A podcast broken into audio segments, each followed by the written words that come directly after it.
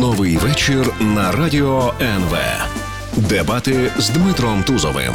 Так, справді у нас дебати, і я навіть скажу підсумкові дебати. Є важлива тема і є різні позиції. Чому би нам не провести а, таку гостру дискусію в ефірі? Отже, два роки на посаді це не так багато, але не так вже й мало, погодьтеся. Маємо нагоду говорити про успіхи, про невдачі президента Зеленського і його команди. Тему наших дебатів я назвав так: отже, два роки президентства Зеленського, успіх, провал чи як завжди. З нами сьогодні Данило Гетьманцев, фракція Слуга народу. Е, пане Данило, вітаю вас. Вітаю, вітаю, Петро. Ярослав Железняк, голова депутатської фракції Голос. Пане Ярославе, вітаю. Доброго вечора. І, мабуть, почнемо з найважливішого: це питання життя і смерті, це питання війни і миру. Війна на сході і окупований Крим. На вашу думку, чи наблизились ми до завершення війни і повернення окупованих територій? Я пропоную в межах півтори хвилини давати свою відповідь. Починаємо. Данило Гетьманцев, будь ласка. Дякую. Ну, вочевидь, наблизилися. Ми бачимо з вами результати, конкретні результати у вигляді безпрецедентно довгого перемир'я, яке ми бачили минулого року. Дійсно, воно було зірвано, і на сьогодні ми не маємо такої ситуації, як була такого того року. Але ми довели, що перемир'я можливо, тиша на фронті можливо, коли люди не гинуть, також можливим є. Е, ми просунулися значно у підтримці наших міжнародних партнерів. Мені здається, що в цьому питанні ми набули суб'єктності і е, залучили до врегулювання цих відносин і е, європейських партнерів, і Сполучені Штати Америки дали нам додаткову підтримку. І на сьогодні ви знаєте, що готується зустріч з е, Путіним, е, і як навіть якщо нема зараз дати. Цієї зустрічі між тим я е, очікую особисто дуже великих результатів від неї в е, галузі саме припинення вогню, саме перемир'я чи навіть досягнення е, миру на Донбасі. Дякую, Ярослав Железняк. Ви все чули. Реагуєте, будь ласка. Е, я б хотів би відповісти на це питання дуже коротко. Що так, ми очікуємо результатів, як сказав мій е, колега по парламенту, тільки що. Але давайте скажемо відверто: за два роки ми пере е, побачили дуже багато, скажімо, різних рухів від влади, починаючи від намагання домовитись з країною агресором, і закінчуючи те, що прийшло нарешті зрозуміння, що лише за допомогою міжнародної підтримки ми зможемо дуже довго, дуже тяжко, але все ж таки. Е, добуватися своєї правоти. На жаль, ми не можемо говорити про те, що навіть під час перемир'я наших хлопців та дівчат не вбивають. Там більше ніж 20 людей було загиблих, і це на жаль тільки е, ті цифри, які ми бачили в новинах. На жаль, ми не бачимо прогресу в е, просуванні в щодо повернення наших територій. Але знаєте, як ну бути справедливим, мені здається, що за два роки всі побоювання щодо, скажімо, вибору не того курсу від Зеленського вони ну фактично пройшли це добре, але тепер треба робити свою роботу. А найголовніше дотримуватись того плану, який мій колега Сергій Рахманін ще півтора роки тому описав в плані холодної деокупації від голосу, коли ми спочатку добиваємося повного припинення вогню, і потім довгими перемовинами і за міжнародної підтримки будемо добиватися повернення наших територій не тільки окупованого Донбасу, а й Криму. У вас теж таймер працює. Я так розумію. Досить досить то, точно. Зустріч сам на саме з Путіним. Та наскільки це доцільно? Будь ласка, Данило Гетьманцев. Ми не повинні відкидати жодні. Е, можливості для перемовин. Це абсолютно доцільна, абсолютно правильна річ, і е, ми повинні вести перемовини з фактично з тими людьми, які і влаштували е, цей конфлікт, і від яких залежить відповідно їх припинення. І тому я безперечно розумію і підтримую, що це повинно відбуватися за участі наших міжнародних партнерів, і за погодженням з ними повинні з ними ми повинні виробляти свою позицію, але в тому числі зустріч сам на сам вона є можливою, і я б не відкидав жодні можливості. А щодо е, того, що я хочу додати до попереднього питання, що принципово змінилися е, від е, попередньої влади, мені здається, що очевидним є те, що ми дійсно це дуже складне питання, але ми дійсно працюємо на результат. Ми хочемо миру, і ми точно не заробляємо на війні і точно не тиснемо руку тоді, коли, е, скажімо, іншою рукою вбивають наших людей. Тому е, ми тут щирі, ми ми абсолютно відверті. Питання досить складне, воно є складнішим ніж вбачалося і нам, напевно, два роки тому, і президенту, і е, всім нашим співгромадянам. Але ми точно на правильному шляху і точно його пройдемо. Ярослав Железняк, ваш час, будь ласка. Чи є формат один на один з Путіном найкращим для України? Ні. Я бачив найкращий формат, коли зустрінеться шість осіб президент Зеленський, президент Путін, а також представники Франції, Німеччини, Сполучених Штатів Америки і Великобританії. Це найкращий формат, за яким ми будемо мати суттєву перевагу, як і за столом перемовин, так і по досягненню і забезпеченню тих е, зобов'язань, які будуть взяті е, під час цих перемовин.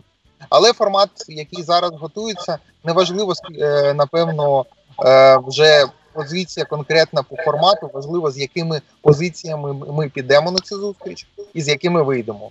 І тут я дуже хотів би, щоб знову ж таки не було занадто великих очікувань, тому що занадто великі очікування принесуть занадто великі поступки.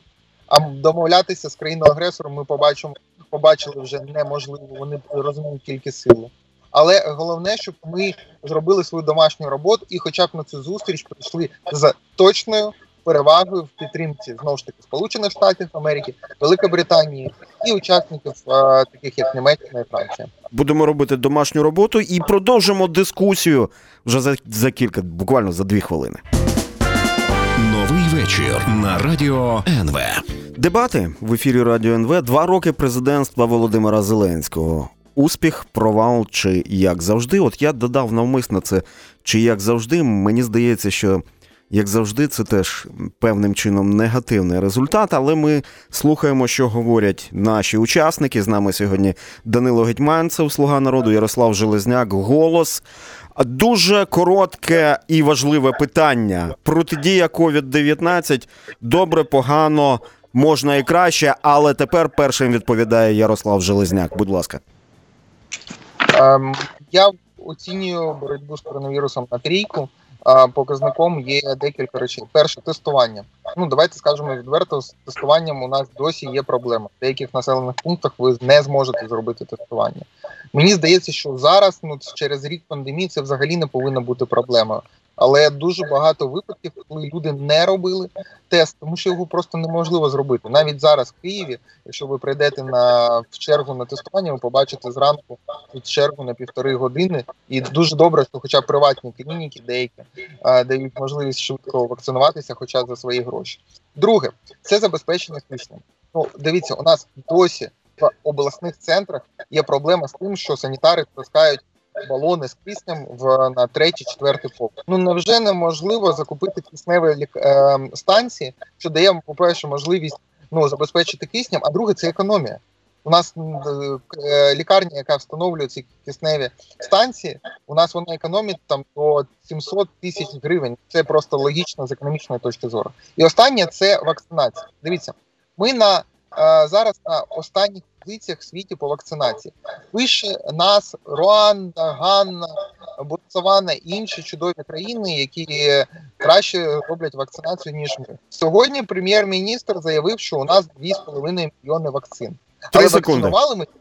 Вакцинували ми тільки мільйон. От у мене питання: а інші півтора мільйона вакцин. Чого ми чекаємо? Чому ми не забезпечуємо вже є вакцина, чому ми просто її не дамо нашим громадянам? Так, і це як питання вашому візаві. Звичайно, Данило Гетьманцев на трієчку протидія ковіду. Чи погоджуєтесь? Дивіться, ну е, якщо ми аналізуємо протидію ковіду, то ми повинні говорити не лише про вакцинацію чи про черги, абсолютно природні черги зранку, до речі, на тестування. Бо люди приїжджають зранку, вони хочуть зробити тест якомога раніше. Тому черги нічого нічого тут поганого немає, і ми безперечно не можемо відкривати кількість лабораторій під кількість населення в Києві чи в Харкові чи в будь-якому іншому місті. Та ми повинні говорити і про ті речі, які є безпрецедентними для цієї безпрецедентної ситуації, ті речі, які були дійсно зроблені і урядом, і правлячою командою, і, до речі, за допомоги опозиції. Також я хочу зараз згадати про допомогу бізнесу. Е, безпрецедентну допомогу ніколи ще не виплачувалися. Нехай і невеликі гроші, порівняно невеликі гроші 8 тисяч гривень, але вони виплачувалися двічі. Е, ми е, надавали мораторій на перевірки. Ми надавали мораторій на і він до, до речі досі діє частково мораторій на перевірки податкові і частково і діє мораторій на застосування е, штрафних санкцій. Ми надавали допомогу ФОПам, е, позбавляючи їх обов'язку зі сплати єдиного соціального внеску за рахунок держави, і також на дітей до 10 років для фізичних осіб підприємців. Е, е Допомога була дійсно для нашої країни, найбіднішої країни Європи, досить істотною і істотною як для бюджету. І мені здається, що її відчули і підприємці, які скористалися цією допомогою. Щодо вакцинації, я хочу зазначити, що власне, е, якщо говорити про провал вакцинації, а от а отут, а отут вже пане провал вакцинації у всьому світі, пане Бо... Данило. Та о, давайте зафіксуємо провал вакцинації в усьому світі. Та просто що а, Ваш час зараз вийшов в цьому фрагменті. А ви, між іншим, можете, якщо вас щось зачепило, ви можете якісь уточнюючі питання один одному ставити. Ярослав Железняк стосовно істотної допомоги бізнесу, будете реагувати? Е, дивіться, ми справді з паном Данилом були авторами законопроекту, який давав допомогу бізнесу. Я тут скажу відверто. Тут парламент, коли почалась пандемія об'єднався і незалежно були партійні прапори. Головне було, що робити результат. Але на жаль, е, останній локдаун був дуже непередбачуваний, і багато навіть речей, те, що тільки локдаун вже йшов, а ми тільки проголосували про виплату допомоги. Ну це не потрібно робити. Як потрібно було зробити це, знаєте, ну от щоб у нас було в країні, поки у нас триває пандемія, два режими. Один режим це коли немає локдауну, тоді бізнес працює по тим правилам, які ми з паном Данилом прописали. А коли у нас наступає локдаун, то у нас включаються додаткові правила і про мораторій покращений на перевірки, і про виплати е, ФОПам ці 8 тисяч гривень, які вони можуть по зрозумілим кведам е, отримати. І найголовніше, в тому числі і е, звільнення від єдиного соціального внеску, те, що ми зробили в минулому році разом з парламентом, для коли людина залишається вдома, для того, щоб не забирали ці податки. Але тут, на жаль, тут ставимо я... три крапочки на словах. На жаль, на жаль, але на щастя, на щастя, ми продовжимо за кілька хвилин. Новий вечір на радіо НВ. У нас дебати відбуваються. Оцінюємо два роки на посаді президента Володимира Зеленського. Ну, поки що у нас триває така, я б сказав би, концептуальна розмова, і навіть у мене є відчуття, що а, голос часто співпрацює з слугами народу в парламенті. Я е, обирав питання, як мені здається, знаєте, за градієнтом їхньої важливості, тобто війна і мир. Зрозуміло, COVID-19 і наступною величезною проблемою для країни є корупція. Та чи можна говорити про зменшення корупційного тиску на всіх громадян України і поліпшення умов для інвесторів? А зараз Данило Гетьманцев вступає в справу. Фракція Слуга народу. Будь ласка. Ну насправді е, щодо голосу, то це конструктивна опозиція, і з нею дійсно приємно співпрацювати. Тим більше, що Ярослав Железняк є моїм заступником в е, комітеті з питань фінансів, податкової та митної політики. Тому ми дійсно дуже конструктивно співпрацюємо. Я вдячний йому за його позицію. Ось Тут власне, нічого, я ж я ж саме я ж саме нічого нема. Я я саме це і мав на увазі. Конструктивна опозиція. Так, Данило Гетьманцев. Щодо корупції, ну ми е, з вами розуміємо, що це є однією з основних проблем нашого сучасного суспільства українського, і е, власне ті кроки, які ми бачимо з боку е, президента і з боку нашої команди, спрямовані на протидії корупції в такому широкому сенсі цього слова. Е, а я маю на увазі передусім деолігархізацію суспільства, е, ті рішення СНБО, які ми бачимо е, з вами і чуємо про які в навесні. Е, безпрецедентні рішення щодо питань, які за якими визнаний статус загрози національної безпеки, а це є тінь, це є корупція, яка напряму пов'язана з тінню, це є олігархи, яких кількість стає е, дедалі меншою, е, то безперечно е, з цим питанням боремося. Те, що е, це питання не вирішено остаточно, це також правда, і нам є ще багато над чим працювати, і ми це будемо робити. Ярослав Железняк, ваше слово. Я на таку політичну тему напевно буду наводити цифри. А за рейтингом про сприйняття корупції Україна знаходиться на 117-му місці. Ну для розуміння наші сусіди це Сєра Леон і Замбія. Є інший рейтинг, його робить Transparency International про верховенство права. Там ми на 72-му місці, і приблизно такі ж чудові країни є нашими сусідами. І це вже останні рейтинги, тобто от результат вже чинної влади.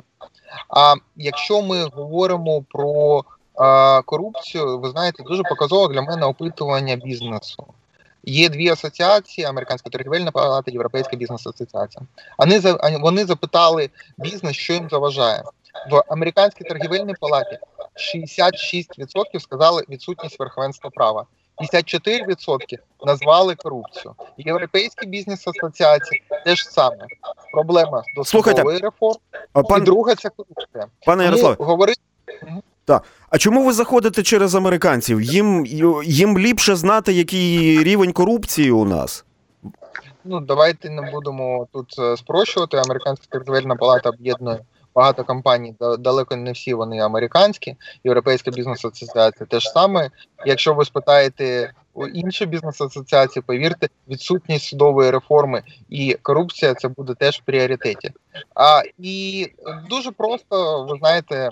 Уявимо ситуацію, коли, наприклад, якийсь син дуже там потужного прокурора попадає в ДТП і причиняє якусь його могли відмазати як при Януковичі, так при Порошенка, так і на жаль, поки що через брак судової системи можуть відмазати і зараз. Ну, От... я, я, я, я з вами не погоджуюся. Щодо судової системи, можливо, ви праві, але щодо е, того, що ми не толеруємо всередині нашої команди будь-які корупційні прояви, ви бачите, і е, щодо підозри, які пред'являє генеральний прокурор народним депутатам, в тому числі колишнім членам нашої фракції, і щодо звільнень в уряді і тих розслідувань, які відбуваються, у нас недоторканих взагалі нема. І в нашій команді немає. Я думаю, що це те, чим принципово ми відрізняємося від е, тих команд, які були раніше при владі. Так чи, чи от... так, будь ласка, будь ласка. Хотів би нагадати про пана Юрченка, але ладно, не будемо. Так вже нагадав. Я, я, так вже нагадав. Йому підозра пред'являється. Толерантність менша, але слухайте, ну мені ж е, не хочеться, знаєте, там бути популістом і кричати, а ось цей поганий. Ні, я хочу, щоб у кожного громадянина була справедливість. На жаль, її поки що немає. Там проблема велика. І чи буде вона чи ні, залежить від того, як ми справді реформуємо суди. Без судів у нас нічого не вийде. Поки що тільки через два роки ми проголосували проголосували в першому читанні пакети судової реформи. Їх треба доопрацьовувати. Ну нам треба працювати швидше, тому що у нас інвестиції всі ж збігуть з України, поки ми будемо реформувати черговий раз судову реформу. У мене питання до обох наших учасників. Е, депутати в конвертах чорну зарплату отримують? Я точно не отримую. Пан Железняк? Відповів мій колега. Я не чув про це. Так. Пане Данило, чи не замало відповісти я точно не отримую, адже є політична відповідальність за, за політичну силу? Дивіться, ну по-перше, кожен повинен відповідати перш за все сам за себе. А якщо ми з вами маємо якісь чутки в телеграм-каналах чи на якихось засобах масової інформації, навіть не другого і не третього ешелону, то напевно, ну кожен приймає для себе рішення, чи довіряти таким чуткам чи ні. Я особисто не довіряю. Але я на 100% з певністю можна відповідати за себе. А чому, на вашу думку, те, що сказав, це теж до обох е, народних депутатів, чому відбуваються такі історії, коли, як було сказано, син там прокурора чи суддя, наприклад, збиває людину, і це йому сходить з рук? Як ви вважаєте? В чому проблема? Ну насправді проблема в тому, що це система, корупційна система, в якій дуже тісні е, взаємні зв'язки і кругова порука, яка е, власне і е, дає можливість відбуватися таким таким явищем, і яку власне ми повинні зламати. Бо якщо ми говоримо з вами про корупцію, корупція це не тільки хабар чиновника. корупція це і бізнес, який працює навколо навколо держави, і, е, начебто, бізнес, але працює він на монополіях, працює він на е, якихось преференціях податкових і не займається власне бізнесом, а займається ухиленням від оподаткування. Це ж також корупція, і вона має таку саму природу, як і хабар чиновника. Зрозуміло, І, е, дякую. Так само, як і рішення суду. Та і питання до пана Железняка: чому в країні, ну фактично, ви підняли цю тему, існує каста недоторканих? А от тут дуже цікаве питання. Вона не каста недоторканних. Система дає можливість кожному громадянину, маючи не також багато грошей, бути недоторканним. Якщо він правильно знає, кому кому дати хабар, як домовитись з прокурором, який буде його розслідувати, як домовитись потім з суддєю, таке інше. І тут якраз проблема, що от ці люди, які вирішують свої права в судах, вони ж навіть не олігархи. Вони якісь бізнесмени, які різним е, чином заробили собі гроші, або чиновники, які е, заробляли на хабарях, і частково своїми хабарями поділі, е, діляться з су- су- суддєю, який приймає рішення. І тут не можна, знаєте, там законом про олігархів або якимось. Рішенням РНБО заробити всю цю систему. Її можна е, змінити теж системно, тобто зробити судову реформу, відібрати нормальних суддів, відібрати нормальну комісію, яка буде перевіряти е, те, що називається зашквари суддів, і запустити цей маховик. Він буде довго, але він буде працювати і буде віра в це. І тоді кожен е, людина, незалежно від своєї посади, буде розуміти, що за її діями протиправними буде е, законне покарання. Дякую, Данило Гетьманцев. З нами Ярослав Железняк. Щойно ви його голос чули. У нас за кілька хвилин почнеться, а, почнеться фінальний період нашої дискусії. Новий вечір на радіо НВ. Дебати назву це так. А сьогодні два роки президентства Володимира Зеленського. Чого більше? А, перемог, поразок, чи можливо якийсь нейтральний результат. З нами Данило Гетьманцев, слуга народу, Ярослав Железняк. Голос. Панове, ви самі практично підвели до цієї теми. І я думаю, що не лише наші іноземні партнери скажуть, що стан судової системи це дуже важливо. Та? Очищення суддів. А, тут можна було б сказати, що президент до цього не причетний, тому що він не впливає на суддівську владу, і це правильно згідно конституції. Але події, зокрема навколо конституційного суду, показали, що президент може бути активним в цих питаннях. Отже, чи поліпшилась ситуація із забезпеченням правосуддя в країні? Я трошки збився, хто у нас перший цього разу відповідає. Данило Гетьманцев, якщо я не помиляюсь, будь ласка. Е, ну, дивіться, е, відверто кажучи, ми могли б швидше діяти. Я визнаю це в сфері е, судової реформи. Е, разом з тим, е, і суспільство повинно визнавати, що деякі е, рішення законодавчі вони вимагають е, більшого більш обґрунтованого, більш глибокої дискусії, в тому числі суспільної дискусії, дискусії з нашими міжнародними партнерами. Тому е, для проведення е, їх через залу Верховної Ради відповідних законопроєктів, яких є декілька сьогодні. Всі вони стосуються судової реформи. Необхідним був певний час, але вочевидь на сьогодні це питання зрушилося. І ми, я думаю, що навіть до кінця цієї сесії е, Верховної Ради будемо мати вже і рішення щодо реформування ВРП, і рішення щодо реформування Вищої кваліфікаційної е, комісії суддів, е, що дозволить нам е, перезавантажити апеляційні суди і суди першої інстанції, аби, врешті-решт, е, ми могли пишатися нашою е, судовою системою. Бо дійсно нарікань багато. Е, і в цьому, до речі, і беруть участь в дискредитації деколи судової системи і політики деякі, але з іншого боку, ми визнаємо, що це є проблемою номер один верховенства права і щодо залучення інвестицій, і щодо розвитку економіки, і щодо взагалі життя пересічних громадян. Ярослав Железняк. Ви знаєте, я пам'ятаю предвиборчу кампанію парламентську, і тоді топ-темою було якраз в тому числі і проблема судів. Був якраз Баришевський суд відомий, був е- кейс про е- реєстрацію деяких е- відверто проросійських проєктів е- в на виборах, хоча там ЦВК було проти. І тоді я пам'ятаю, політичні сили, особливо в е- ті, які зараз при владі, слуга народу, обіцяла судову реформу. І зараз, от відверто, те, що змінилося в судах, це нарешті запустили антикорупційний суд, але давайте скажемо відверто, база для цього була підготовлена ну ще до їх канденції. А ми справді зараз розглядаємо два закони але там дуже багато треба доопрацьовувати. Це не моя думка, це думка Венеційської комісії, думка представників МВФ, думка громадського е, громадського суспільства, які представлені різними, але дуже відомими і ну репут... і, е, організаціями, які мають репутацію. Дуже погано, що ми втратили час. Це найгірше. От дивіться, ми 800 мільйонів у нас е, інвестицій втекли в 2020 році, і е, коли опитуєш бізнес, головна е, за опитуванням перешкоди це знову ж таки відсутність верховенства права. Вони не хочуть платити. Ну, ну давайте будемо відвертими. У 2020 році це ковід. Да, але ковід, коли ковід був по всьому світу.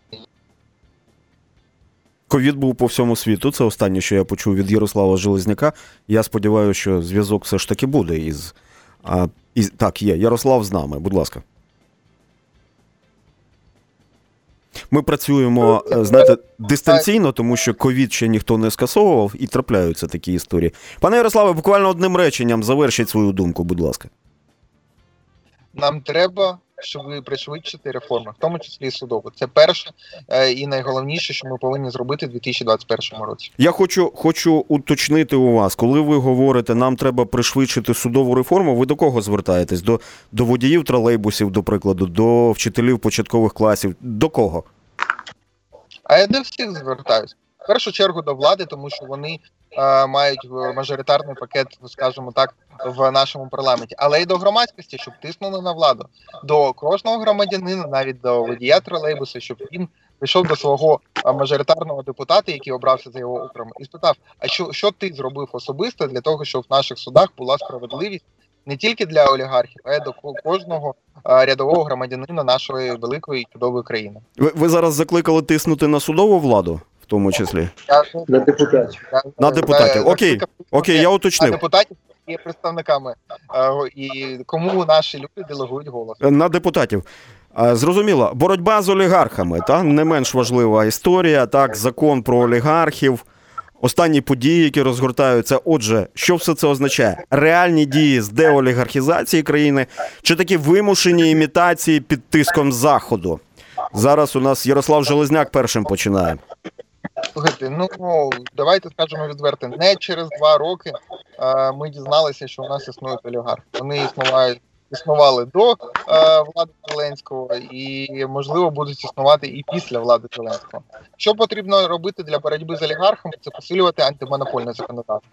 Хоча, якщо б у нас працював достатньо антимонопольний комітет, у нього і так багато повноважень. Нам треба змінювати деякі податки. Ми, до речі, з паном, з паном Данилом дуже багато зробили в комітеті для того, щоб прибрати офшорні теми. І нам ми повинні забезпечувати знову ж таки роботу судової системи, тому що ми можемо прийняти будь-який гарний закон, будь-який гарний е, рішення нормативно-правовий документ. Але якщо він не вистоїть в суді, то все все буде марно. Тому, коли ми говоримо про олігархів, в першу чергу треба робити системну роботу. Я не знаю, як буде виглядати про олігархів. Ми його очі не бачили. Але я дуже б не хотів би, щоб ми е, замість того, щоб справді змінювали країну і змінювали правила гри, те, що називається, в яких просто олігарх не може використовувати свої переваги, щоб ми займалися імітацією, як на жаль, у нас було, наприклад, з е, законом про імпічмент президента. Я невеличке уточнення, пане Железняк, до вас. Змінювати потрібно антимонопольне законодавство. Я так розумію, що ви знову самі до себе звертаєтесь. Але, але що не так в антимонопольному законодавстві у нас зараз? Хіба у нас дозволені монополії? Ні, звичайно, не дозволено. Є проблема, що дуже часто антимонопольний комітет, використовуючи дискреції, просто не бачить відверто монополій. Чому вони це роблять? Це окреме питання. А ми зараз запитаємо Данила Гетьманцева, тому що він представляє пропрезидентську силу. Пане Даниле, будь ласка, ваша відповідь. Дякую. Ну, дивіться, е, в теорії, в теорії дійсно е, з олігархами повинен е, боротися антимонопольний комітет, можливо, десь податково, можливо, десь і інші органи. Але в теорії не повинно бути олігархів. Те, та ситуація, в якій опинилася сьогодні наша країна, це е, олігархія як головна перешкода нашому подальшому розвитку. Люди, які володіють е, медіа, які впливають на політику, які володіють великим і надвеликим бізнесом, вони зацікавлені в збереженні статусу кво. Вони зацікавлені в тому, щоб не було розвитку. І ті дії, які робить сьогодні президент і команда, вони вочевидь свідчать про те, що жодної імітації немає. Жодної імітації немає. Антиофшорний закон, який згадував пан Желізняк, ми проголосували у 2020 році. Це прямо проти олігархів, які ухиляються від оподаткування і великого бізнесу, який ухиляється від оподаткування.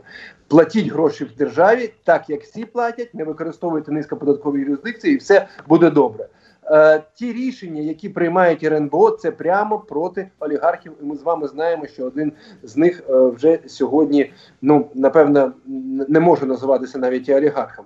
Насправді, ми е, розуміємо, що олігархи в державі послаблюються, а те, що е, і боротьба з ними це не імітація. Ну зверніть, будь ласка, увагу на мене і на те, яким чином критикують мене на тих чи інших е, засобах масової інформації, які належать одному з олігархів, і пов'язана ця критика з нашим рішенням про оподаткування е, корисних копалин в державі, коли народ повинен заробляти е, е, більше. Зрозуміло. А до речі, цього, копалин. цього, Тому олі- це точно цього- не імітація, це про боротьба, Зрозуміло. боротьба досить жорстка. до речі, цього олігарха можете назвати зараз? олігарха можу назвати Рінат Леонідович. Ахметов, я так розумію. Так, е, я, знаєте, я би ще у вас запитав, цікаво, в якій це теорії немає олігархів. Якщо їм надавати можливість розвиватись, то вони будуть в будь-якій країні. Ми знаємо, що в Сполучених Штатах Америки була ця проблема, і антитрестовим законодавством її вирішували. Але дякую за нашу дискусію. Ви, шановні, все чули. Можете робити свої висновки. З нами сьогодні були Данило Гетьманцев, фракція Слуга народу, і Ярослав Железняк, фракція Голос. До зустрічі. Новий вечір.